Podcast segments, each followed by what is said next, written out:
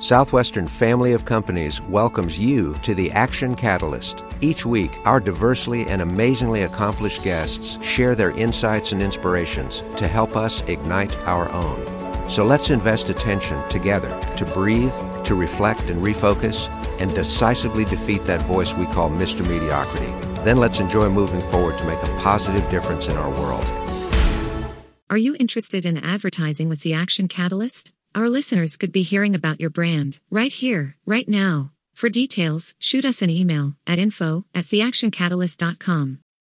Well, welcome back to the Action Catalyst. This is Dan Moore, and today we are delighted to have as a guest Dr. Bob Nelson. We've had a number of people that can speak about motivation and can speak about employee engagement, but Dr. Bob is considered the leading authority in this area worldwide. He's the president of Nelson Motivation Incorporation, and it is a management training and consulting company that specializes in helping organizations of all kinds improve their effectiveness.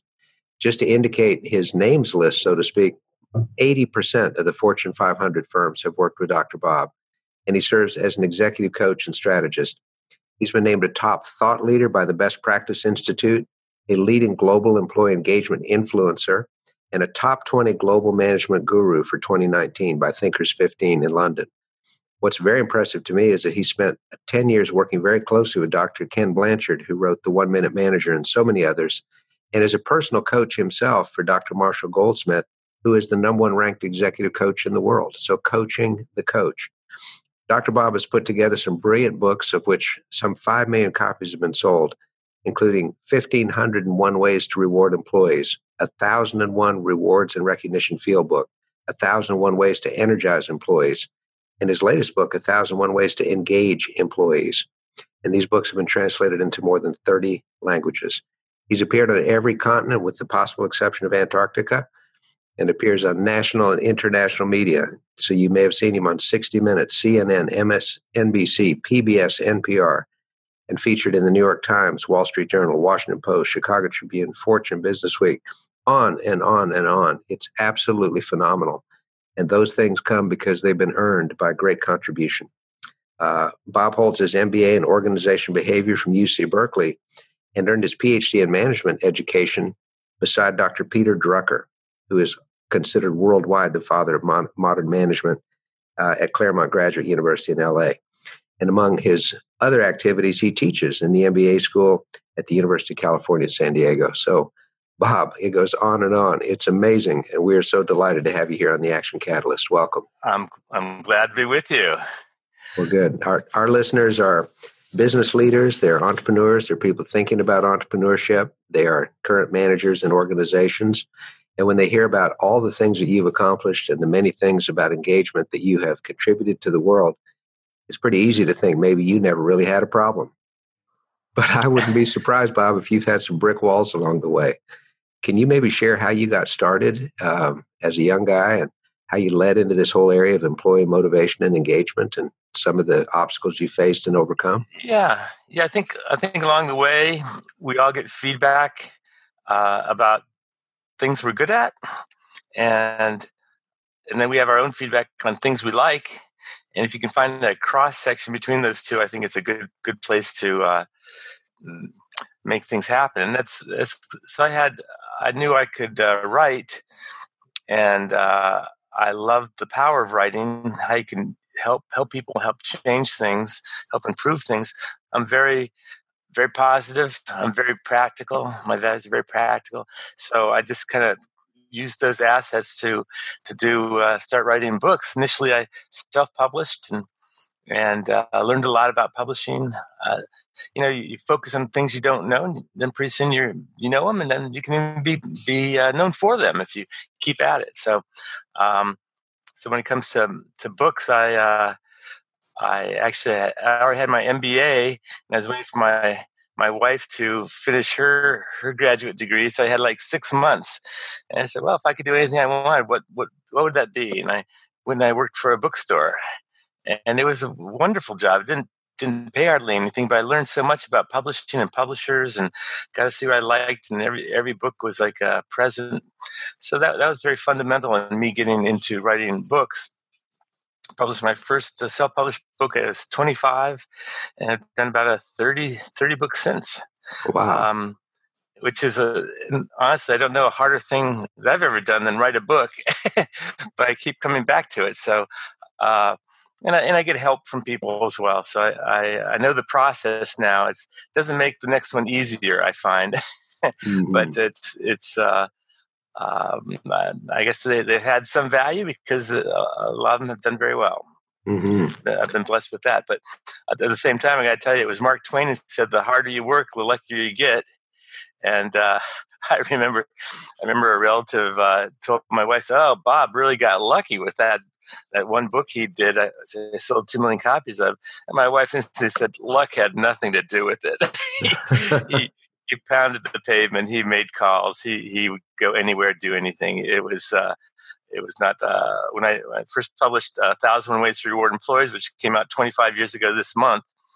I, I remember in the first week, I remember uh, a uh, president of a PR firm called me and asked me out to lunch, and and he said, "Wow, this book is really taken off. It, it sold, I think it sold forty thousand copies in in just the first few months. It was just kind of clicked, you know." And uh, he he wanted to talk to me, and he he he liked it. He said, "How?"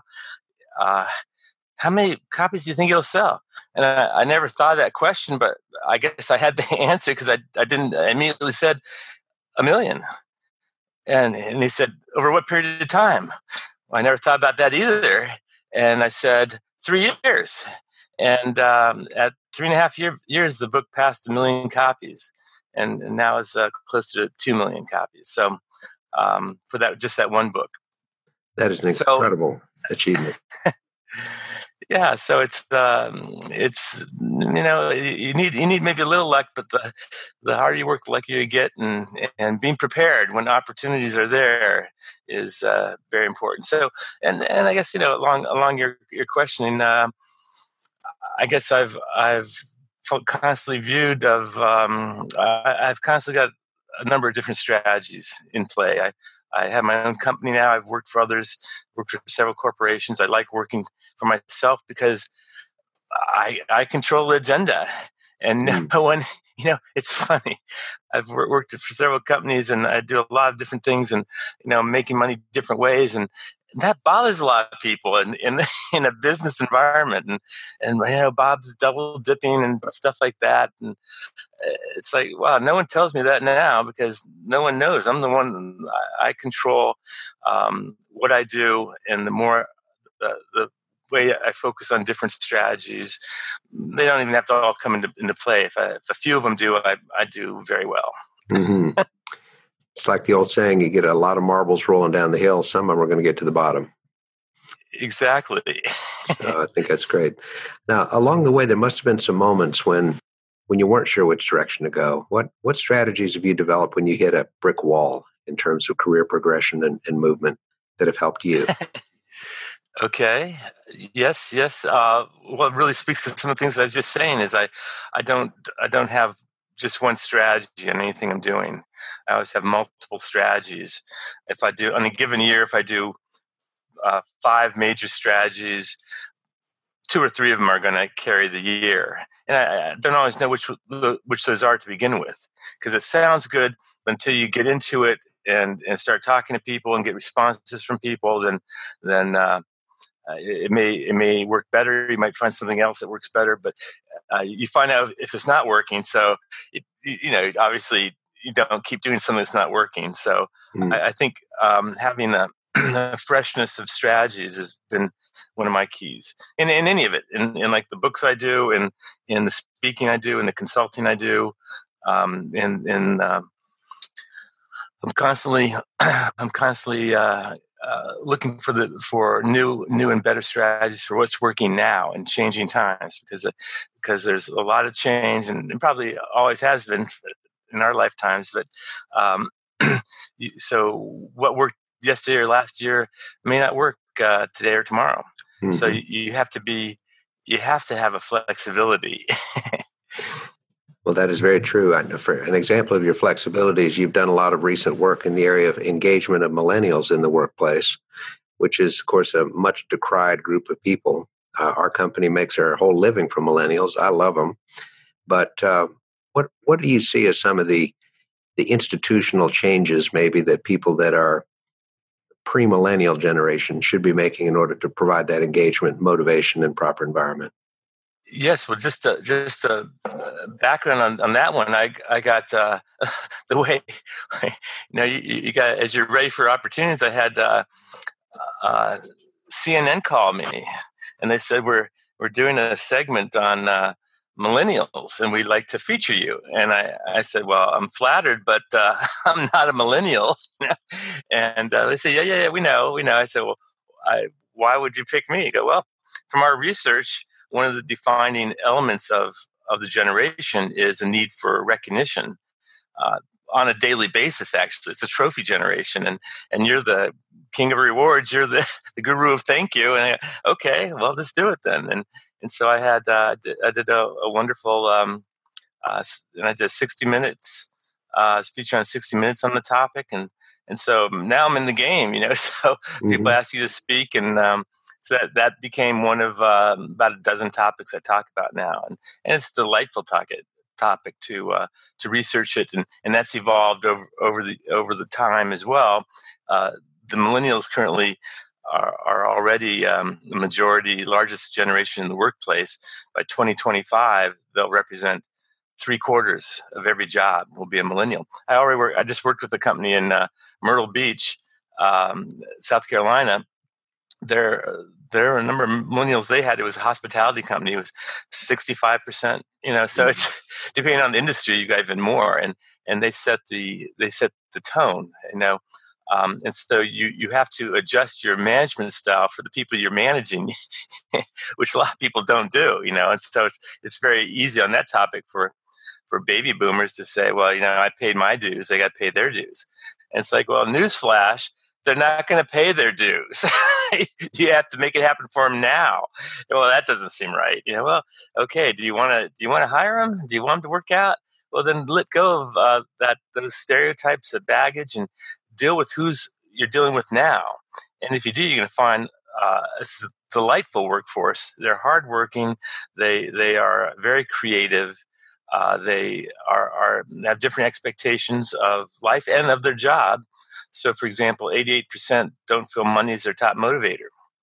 Wow. Well, a lot of boomers say, well, how could that be? You know, of course, money is the most important thing. Well, not for them. You know, 60% want to work for a place that provides purpose uh, for example. They, they want to have opportunity.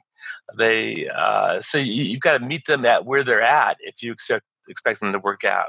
Mm-hmm. So for mm-hmm. the very first conversation, the average tenure of a millennial um, is 1.8 years right now and dropping. So if you go, if, if someone in an environment, kind of a lot of times the average tenure will be, you know, 27 years or 33 years or something. If, for a company to adjust to a, a whole workforce population that is looking to change jobs every one and a half years, you got to uh, do some adjustment quickly to account for that. Mm-hmm. And and when you do, actually, you're going to find you're going to be a more productive workforce because you're, you're not thinking in terms of they're going to be around forever. You don't do something things now that are important to them. They're not going to be around next week, even. So it, it, it's causing people to um, take attention and to adjust uh, how they view managing people. So right. you kind of hit a nerve there for me. I could probably talk for a couple days on just on millennials. I'm very bullish on them. Well, as as am I. We have about 1,400 salespeople, and all but nine or ten are millennials. So I completely understand.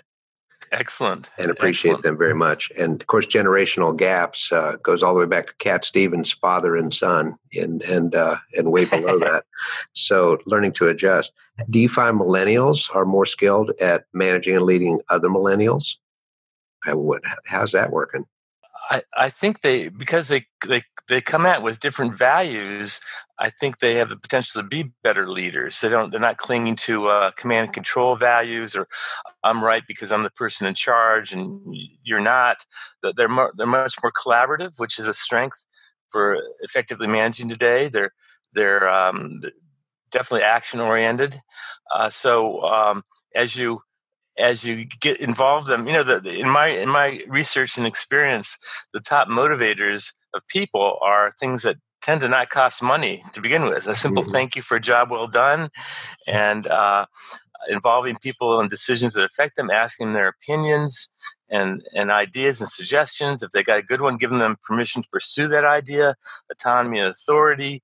Uh, if they happen to make a mistake, which they will if they're pushing the envelope, how you handle mistakes is a huge motivator. You can you can uh, you know embarrass them in front of their peers and prove you're the smartest person in the room, or you could say, you know, I'm not sure we would have done it the same way, but what'd you learn from that?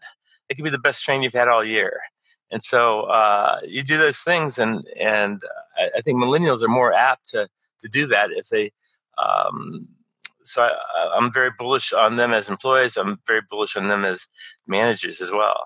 Mm-hmm. Mm-hmm. Now that's really powerful and very affirmative. So thank you for that. Now shifting the focus back back to you, Dr. Bob. What what keeps you growing? You know, it's easy to get complacent and listen to that voice that says, "Coast a while, slip it, let it just roll into neutral for a bit, but you're constantly growing. what keeps you growing? Yeah, thank you. Um, and uh, I think there's a, for my life anyway, there's an ebb and a flow. So when you're when you're in kind of go go, you're out on the road, you're uh, you're going from one one market to another. Then you're kind of focused on that and doing the best job with the clients you're working with. And then when you're off of that and and things are, are slower, it gives you more time to then come back to do. For me, you know, the uh, what's new, what's what's different, uh, um, marketing type stuff that, that leads to other things.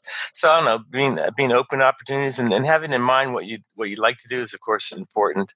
Uh, the uh, uh, you know uh, dreams that said that dreams are are a goal with a deadline. You know, having a having a specific goal, not just wishing for things, but having backing it up with actions.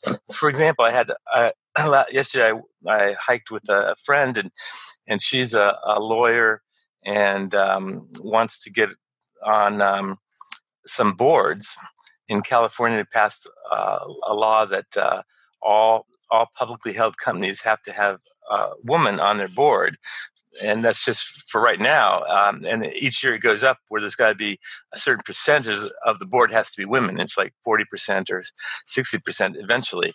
Uh, I'm not sure that number, but it's at least 40%. So that means if a, if a board, if you have a board and you don't have women, you, you by law, you're going to have to have a, a female board member by end of the year. And and build on that beyond that. So, a uh, prime time for for her. She's very skilled. She's great at, at risk, managing risk and strategy. So she's a great candidate and it's a great opportunity. So mm, she'd like to do that. If you leave it there, then it, it may happen. It probably won't happen. So I, I spend my whole time just saying, well, what, what are you going to do? Well, there's the, have you targeted uh, companies? Well, there's a hundred, a hundred California public corporations that uh, she has identified that that uh, well, that's great. So what what do you do first to get? And she's already working with some corporations, so that's a you know start with the low hanging fruit. So so before we're done talking, she's got a plan, and then I'm still pushing her. It's like you got to have a sense of urgency. If you're if you're still thinking about doing it, you know, next by next fall, this could be too late. Those companies that had to get um, a female board member already got them. So you have to strike now. So I'm I'm big at uh, motivating people to do things now to move towards the future state and i do that for myself as well. Mm-hmm. well that's the real the real art of practicing what you preach and how important that is. So i think it's great. Uh, now here's some maybe a little bit of an odd question. Do you have a particular way you like to start your day to get your engine going to get you moving? Uh, a morning routine. A number of my guests have had a morning routine. I'm just curious. Hmm. I uh I think it depends on where where I am that morning. If I'm, I've got like two personalities. I'm on the road personality where I'm focused on what I'm doing and the client I'm working with and doing the best job in a presentation or consulting. Uh, that when I'm back home, I've got I've got a lot more things to do and a lot more um, flexibility into into what's most important. So I, I, guess there's a routine. It's me at the beginning of each day saying, well, what are the the three things that I I most want to get done today and keeping those as a priority as opposed to just going on email and then suddenly your day is taken away, you know? Um, so it's, it's making sure you're driving the agenda of the best use of your time, not just responding to other people who are are vying for your time or, or want uh, something from you. Um, make sure that you're taking care of the things that are important to you first. And so sometimes that means blocking everything out to you to get through the first thing that's most important. And um, so it's that that I think that's probably the my my best strategy how I start the day. Mm-hmm. So it's uh, sort of the anti-distraction valve that you keep open or shut, uh, but making sure you get your first priorities done yeah. first. If you don't, if you don't have it staked out, uh, more times than not, you get to the end of the day and you will not have done those things that were most important to you. Which then, and, and yeah, yeah, stuff that came up was might have been important, but uh, hmm, still, you got to be driving your own time. No one else is going to do that for you. Mm-hmm. Yeah, otherwise the day goes away pretty quickly. Mm-hmm. Uh, that's very true. Uh, now, what would you say to somebody, Dr. Bob, who is who's genuinely discouraged? Either they're overwhelmed by circumstances out of their control, um, as they said in the song "The Gambler," they're out of aces. Um, what what are some one, two, threes to get somebody moving when they are just really stuck? Well, um, it's interesting. I just um, when I when you're really having a bad day, for example, where things are, are not going well on many levels, um, mm, sometimes I just cash it in and say, I'm go to bed, you know, go to bed early. Yeah. That, actually, the advice I got from Ann Landers a long time ago. She said, having a bad day, eh, go to bed, you know, start over tomorrow, get up earlier tomorrow. so, so every now and then I might do that, but I, I always, um, again, very practical so I, I uh, I'll think and I'll strategize. Um, what what um, something's not working, and, and, I'll have disappointments, you know. Um, and and I tend to double down on on uh, approaching another strategy harder. So if uh, oh boy, give you an example. So I, I do a lot of a lot of speaking for different groups, and I had I was excited about a new a new group that I was going to start speaking for, and um, I I had some great conversations, and ultimately, these a couple places I I approached on this type of speaking, they they declined. So I was like, oh man, that's gonna be a whole strategy for me. So it kind of stopped me for a moment, but then as I pick myself up, I'm gonna I already have the context for the other ones. I'm just gonna hit them harder, and um, against not giving up on a strategy before I feel it's been fully tested. So I don't know. There, there's uh, ah, in anything I do, I am doing um, as I do books.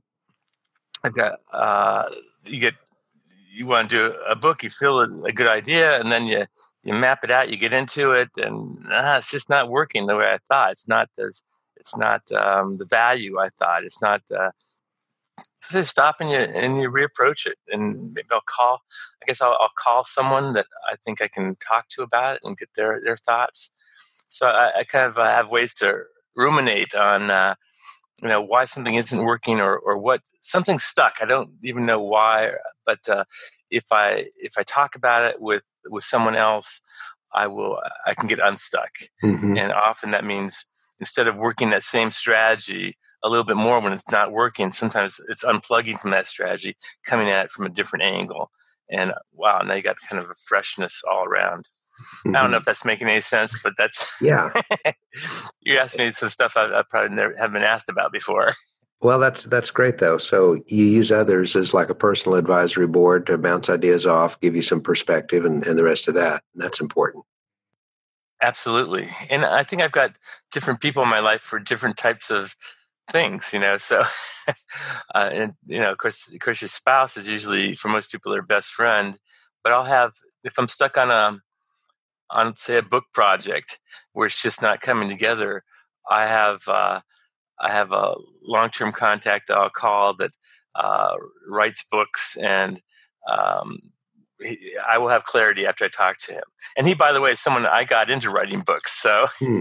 he perpetually feels he owes me because I send him work and whatnot, and I don't I don't uh, want anything from uh, the leads I give him. But um, every now and then I'll, I'll, call and I'll pick his, his mind, and he will be all too help, uh, all too helpful for me. So that's just on that. There there might be uh, you know, so different parts of your life when they're when you're have troubles, there might I don't know if it's true. Maybe there's different people you can ask about different things. If there's you know finance things, uh, there might be different people you talk to versus personal problems versus work problems, different types of work problems. I don't know. My, that's offhand. That's my approach. You're, you're, getting stuff from me I've never really talked about before. well, I'd say I'd say you're giving us a very practical strategy, and, and that's to realize that people have different influences in our lives in different aspects of our lives, and we should lean on the ones that have that impact and and ability to help us move forward. I, I don't think we, or I'll, I'll, say myself, I don't think I I uh, use my colleagues I know, people I know in my life for different things. I, I have people in my life that will call me that I, are just a loose colleague and they'll ask stuff of me and i'm always flattered to do that but i, I find I, I don't do that myself um, you know you don't want to be a burden to someone else you don't want to and I, I, find that usually when you do do that you you end up you know having a closer relationship with the person that you you asked uh, about challenges you have and um, it's uh, in fact, um, in my bio, you mentioned Marshall Goldsmith, who's just a great guy, and he he does this uh, one activity when he when he speaks, and he he has people um, everyone stand up and just think about something in, important in their life that they're working on, something they want to be better at, a better uh, better at um, a task or a better parent or a better spouse, whatever it is, something that's really important that you want to work on and he has them um, uh, meet meet someone else. Everyone's standing around to meet someone and tell them what you're working on, and then ask them for their feedback. That's the whole exercise, and it's not a discussion, and they they can't be clarifying questions. You say, "So I'm trying to." So, for example, if I said, "I'm trying to be more better with my time," and I'm talking to someone I don't know, and they give me one suggestion, and they might say, um, "You know, prioritize the things to do. And your response is thank you. It's not a discussion point, thank you. And you turn and you do it again with someone else. And just in 15 minutes, you get this incredible, incredible feedback on something that's really important to you. And all these are all people that maybe you knew already that you could have asked at any time, but the exercise had you asking them right now. And I tell you what, I, I've done that where someone I didn't know from a different country would say something and just almost knock me off my feet.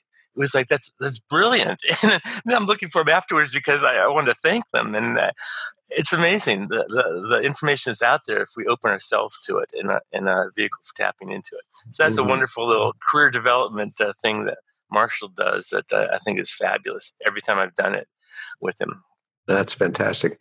It sounds like it's helped you stay coachable and teachable too. And uh, the learners, all the teachers, always learning. And that's a, that's a big one too, because uh, you know the point where you think you know it all, then you're going to be in decline in whatever it is that you were good at. That if you if you're not if you don't continue to learn and try to stretch and and improve in whatever way you know not just in, in terms of what you know but who you know and in terms of how you how you do things in terms of goals for your life if you're not uh, keeping it active and fresh then yeah i think in a little way you're you're you're dying you know so you're you're gonna get better it's like a, like Woody Allen says it's like his life's like a shark. You got to keep moving forward. You can't just mm-hmm. pause and and uh, because then you then you're going to regress, and it's not going to be the excitement and commitment to to do something uh, better. oh, I think that's fantastic. Well, Dr. Bob, this has been an amazingly instructive time for me personally, and I know it will be for our listeners as well. So, on behalf of everyone in the Action Catalyst, thank you so much, not just for what you shared today, but for the great work you do. Thank you so much. Honored to be on your program. If you enjoy this podcast, please make sure to subscribe. To stay updated on everything that the Action Catalyst is up to, make sure to follow us on Facebook and Instagram at Action Catalyst Podcast and Twitter at Catalyst underscore action. Thanks for listening.